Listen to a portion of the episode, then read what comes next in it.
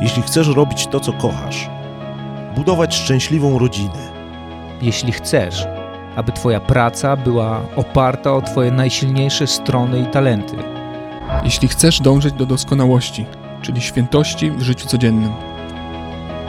to ten podcast jest właśnie dla Ciebie. Witajcie, kochani. Y, Dzisiaj y, znów odcinek specjalny naszego y, podcastu. Chwilę przed konferencją, którą za chwilkę rozpoczynamy w RTCK, odwiedził nas gość, którego wprawdzie nie musiałbym przedstawiać, bo pewnie poz- poznacie go po głosie, ale od razu y, powiem, że jest to pan Krzysztof Zanussi, y, który za moment rozpocznie naszą konferencję. Pan Krzysztof, dla tych z Was, którzy może nie do końca się orientują, jest reżyserem filmowym, scenarzystą, producentem, jak sam powiedział, czasem reżyserem teatralnym, czasem profesorem wykładającym w różnych uczelniach i to niekoniecznie filmu, tylko innych rzeczy, które go interesują. Taką rzecz usłyszałem. Dzień dobry, panie Krzysztofie. Dzień dobry, bardzo to było. Jeśli można, to ja jestem, to ja jestem bardzo ciekawy, co to za rzeczy, które niekoniecznie są e, filmem, a pana bardzo interesują, zajmują pana czas. długa lista, dlatego że mnie tak jakby prawie interesuje wszystko, z wyjątkiem futbolu, e, bo to już na coś trzeba zrobić wyjątek, ale rzeczywiście no tak to jest, że szczególnie przy takim moim długim życiu. Jestem przecież dinozaurem, mam osiemdziesiątkę na karku. I szalenie ciekawię się światem, a mam bardzo takie, no powiedziałbym, kolorowe życie. Dużo rzeczy mi się zdarza, dużo rzeczy mogę robić, w wielu rzeczach mogę uczestniczyć, wiele rzeczy mogę oglądać. Wiele miejsc świata zwiedziłem. I to myślę tylko, nie tylko o takim zwiedzaniu y, terytorialnym, że się jedzie do jakiegoś kraju, tylko w różnych miejscach świata byłem, to znaczy w różnych miejscach, gdzie się nie przyjeżdża turystycznie, prawda?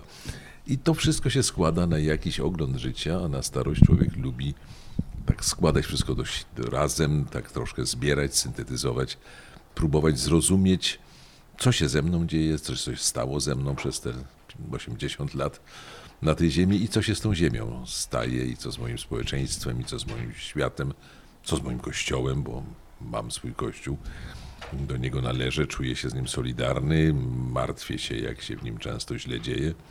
Jednym słowem, jest masę takich tematów, a dzisiaj uniwersytety, niektóre przynajmniej, zresztą to płynie z Ameryki, mają takie miejsce dla takich wolnych wykładów. I ja takie właśnie wolne wykłady najwyżej sobie cenię.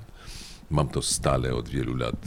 Prowadzę to w Hiszpanii, prowadzę to w Polsce, prowadziłem na Kolegium Civitas. Nie wiem, czy w tym roku też podejmę to zajęcie, ale to jest jedna z możliwości.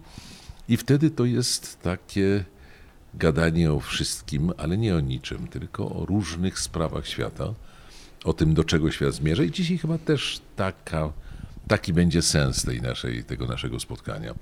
A to wszystko z pozycji człowieka, no, który po prostu się rozgląda.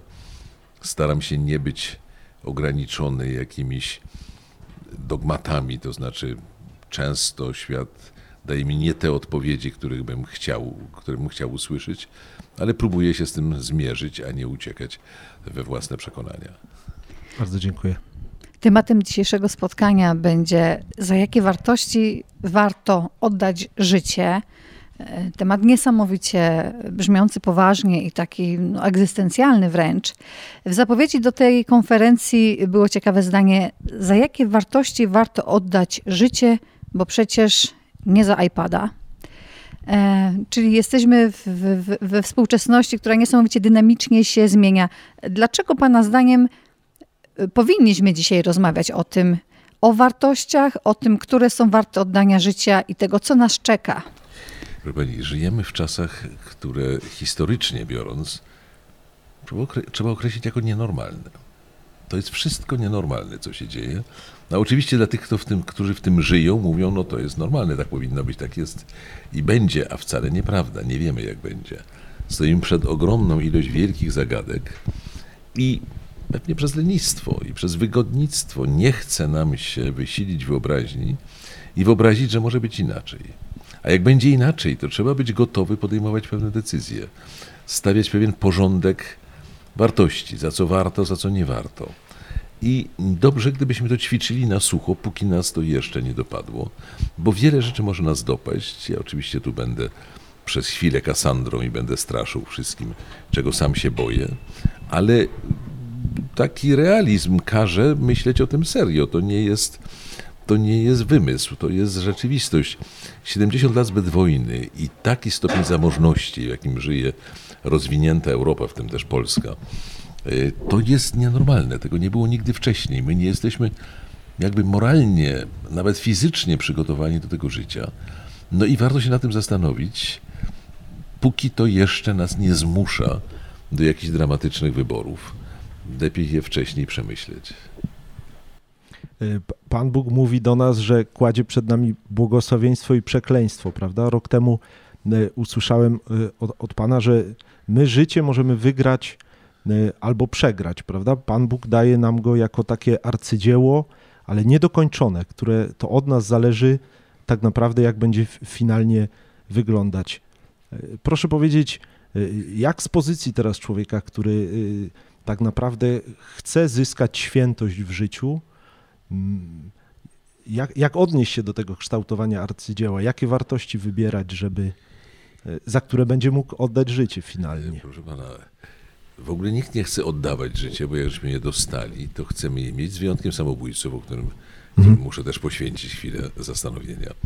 E, natomiast jest pytanie, w którym miejscu musimy powiedzieć, że na to się już nie godzimy, że na takie życie nie mogę się zgodzić, i wtedy czasem przychodzi za coś zginąć.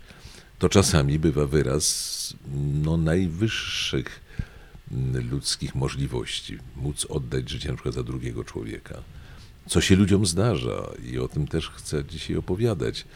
Zarówno o Kolbem, jak i o matce, która wie, że umrze, jeżeli urodzi, ale mówi, ja chcę, żeby to dziecko miało życie i ja swoje oddam.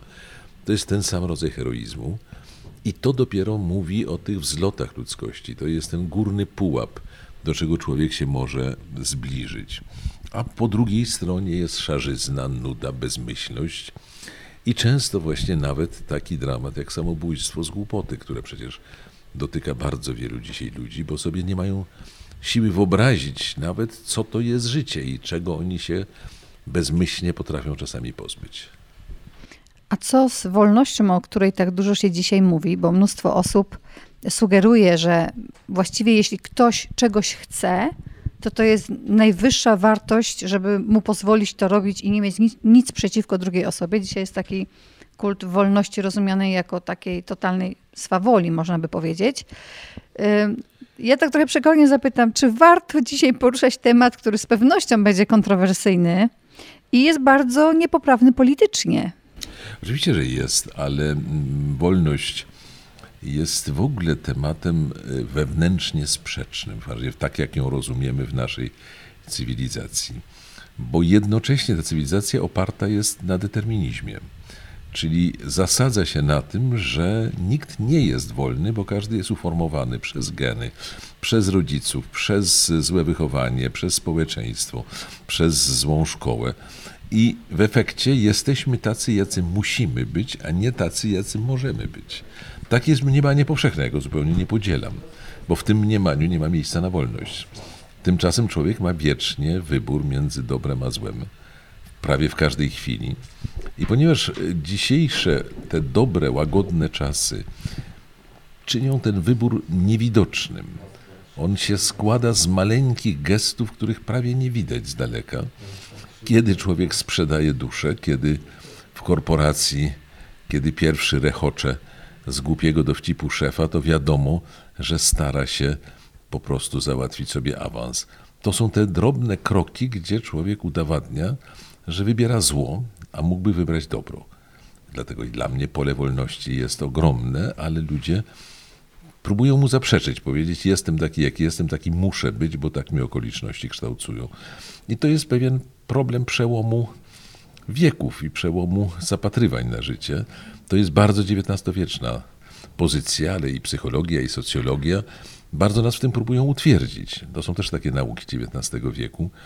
I one są na przykład w sprzeczności z współczesną fizyką, która mówi w ogóle wszystko inaczej.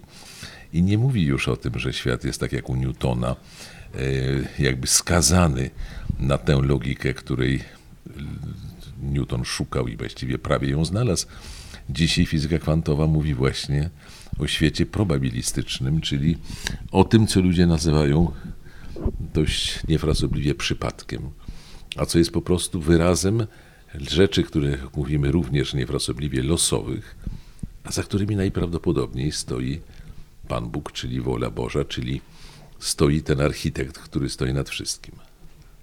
Kończąc, jeśli, jeśli mogę jeszcze zapytać o, o taką rzecz, bo, bo, bo cieka, ciekawej myśli y, pan, pan dotknął przed momentem a propos tych młodych ludzi, którzy tak bezrefleksyjnie y, y, tkwią często w korporacjach, w różnych miejscach, w których wydaje, wydaje się im, że złapali Pana Boga za nogi.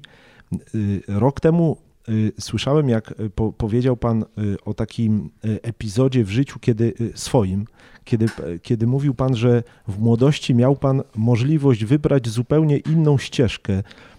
Nie pamiętam teraz do, do, dokładnie. Chyba chodziło o Markę Zanussi. Po prostu. Tak, chodziło o moją rodzinę włoską, tak. która mi dawała możliwość, no niezwykle jak na tamte tak. czasy, jeszcze efektownej kariery i na pewno gwarancję no, niebywałego, jak na PRL-owską perspektywę materialnego sukcesu. Tak, i wtedy powiedział pan, że intuicja podpowiedziała panu, że, że mimo, mimo tego, że e, świat mówiłby idź w to, wybrał pan jednak drogę, która pewnie była na tamtym etapie trudniejsza, ale ostatecznie zapewne okazało się, że robi pan to, co pan kocha, tak? Czy, czy robi no, pan tak, to, co. to jest o tyle przewrotne, w moim odczuciu to było przewrotne, że ja miałem poczucie tchórzostwa, że ja może ze strachu nie wybrałem tego, co było większą awanturą czy większą przygodą. Tymczasem mhm. większej przygody, jaką mam w moim twórczym życiu, żadna korporacja by mi nigdy nie mogła zapewnić. Dokładnie ja tego tak. wtedy nie, nie wiedziałem, ale intuicja była, była dobrą, dała mi dobrą podpowiedź, podczas kiedy rozum raczej sugerował, żeby zrobić inaczej. To ja mam jeszcze pytanie, bo mówi pan, że intuicja panu podpowiedziała, a mnóstwo osób dzisiaj e, chce żyć według pewnych wartości, szuka tego, co jest dla nich ważne. Kogo my mamy słuchać i dlaczego jednych, a innych nie? I, a, i pani, na podstawie ja to czego? Wiedział, to bym wydrukował taką listę i przesyłał ją SMS-ami. My właśnie za to odpowiadamy, kogo, kogo słuchamy. Ten wybór on konstytuuje nas. My jesteśmy tacy, jakich wyborów żeśmy dokonali, bo my jesteśmy jacyś przez nasze wybory, nie przez to, jakie geny dostaliśmy, tylko przede wszystkim cośmy z nimi zrobili. I teraz trzeba patrzeć, gdzie no jest biblijna podpowiedź, jakaż prosta, po owocach ich poznacie. Jak ktoś widzi kogoś, kto żyje pięknie, to warto zapytać, jak ty to robisz.